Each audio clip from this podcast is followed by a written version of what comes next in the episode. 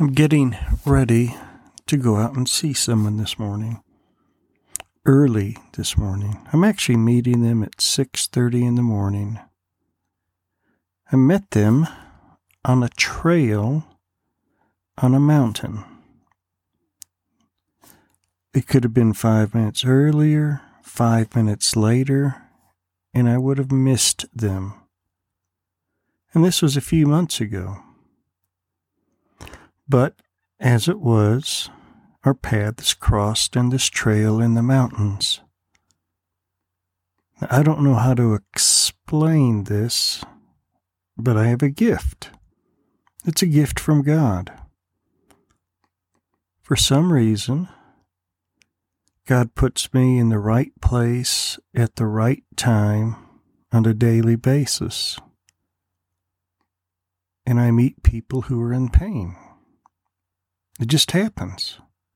I have a friend who's a nurse, and for some reason, she can be on vacation. She can be at a uh, tubing hill up in the mountains with her kids, and the person next to her will drop down with a heart attack.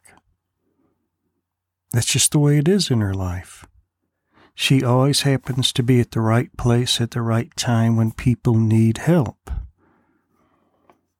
And that's what happens to me. I walk through the wilderness, run into a stranger, and the next thing I know, they're crying. They're overwhelmed in life with pain, with things that are going on, whether it's a loss of a husband or wife, even a child. It happens. I never would have thought that my gift in life would be bringing compassion to people who suffer. But it is. And you have a gift in your life. You do. You have a gift that only you have. And you're just now beginning to understand that it is a gift. But this is what you need to know about it. The only reason you have this gift is because of God, because He created it. The only way that you can see this gift manifested is through the Holy Spirit indwelling you. Because the Holy Spirit will guide you. The Holy Spirit will give you an unction of power and anointing. It's embarrassing at times because for years, that's what people would say about me. They'd say, You've got an anointing, God's with you. And I think I always wanted to run away from that because I know I don't deserve it. And that is the truth. I don't. But yet, it's something that God gives to people who believe in Him. He gives them a gift and power. John chapter 3 Nicodemus had come to Christ. Nicodemus said to him, How can a man be born when he is old? He cannot enter a second time into his mother's womb and be born, can he? Jesus answered, Truly, truly, I say to you, unless one is born of water and the Spirit, he cannot enter the kingdom of God. That which is born of the flesh is flesh. That which is born of the Spirit is spirit. Do not be amazed that I said to you, You must be born again. The wind blows where it wishes, and you hear the sound of it, but do not know where it comes from and where it is going. So is everyone who is born of the Spirit. And that's what it says. So is everyone who is born of the Spirit. Your relationship with God is spiritual. It's not like something you can put in your pocket and carry with you. It's not like clothing that you wrap around your body and wear.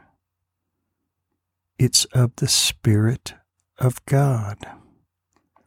And the very Spirit of God indwells you. And we have that because of the sacrifice of Christ.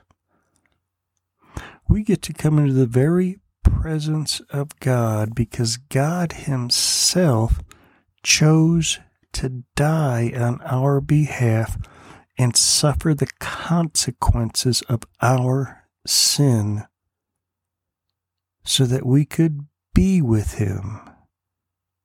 He's holy, He is righteous.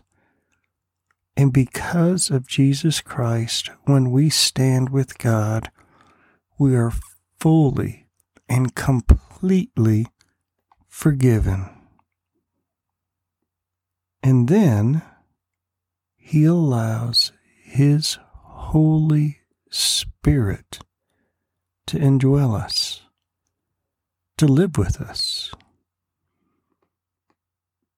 Learning to be obedient to the Spirit of God is crucial to the success of God's calling on your life. I never chose to be a chaplain in a hospice. It never even occurred to me. But yet, that's what I do. That's what I've been called to do. And wherever I go, it's as though the Holy Spirit has already gone before me and opened the doors. And that's starting to happen to you. You're beginning to realize that now. That God has His hand on you and His Spirit in you. Not only that, He's trying to teach you not to doubt Him.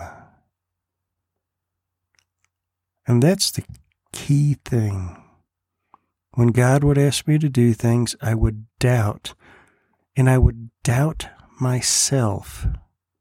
I would doubt my own strength. I would doubt my own power. And the truth is, they are all limited and flawed. But when God leads you, it's His work. And I can turn my eyes from myself to Him. And all of a sudden, I'm face to face with the God of the universe who created the universe, the planets, the constellations, the stars, the galaxies, the light.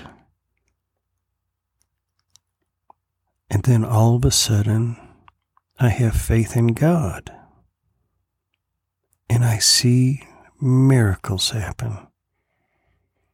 I see things happen through me that I could never even imagine taking place.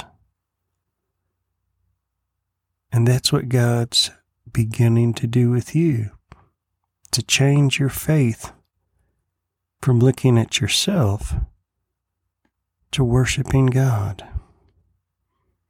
The wind blows where it wishes, and you hear the sound of it but do not know where it comes from and where it is going.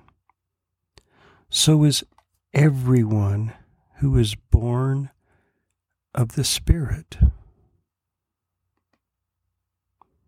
I'm getting ready to go meet a gentleman who's in crisis, who's in pain,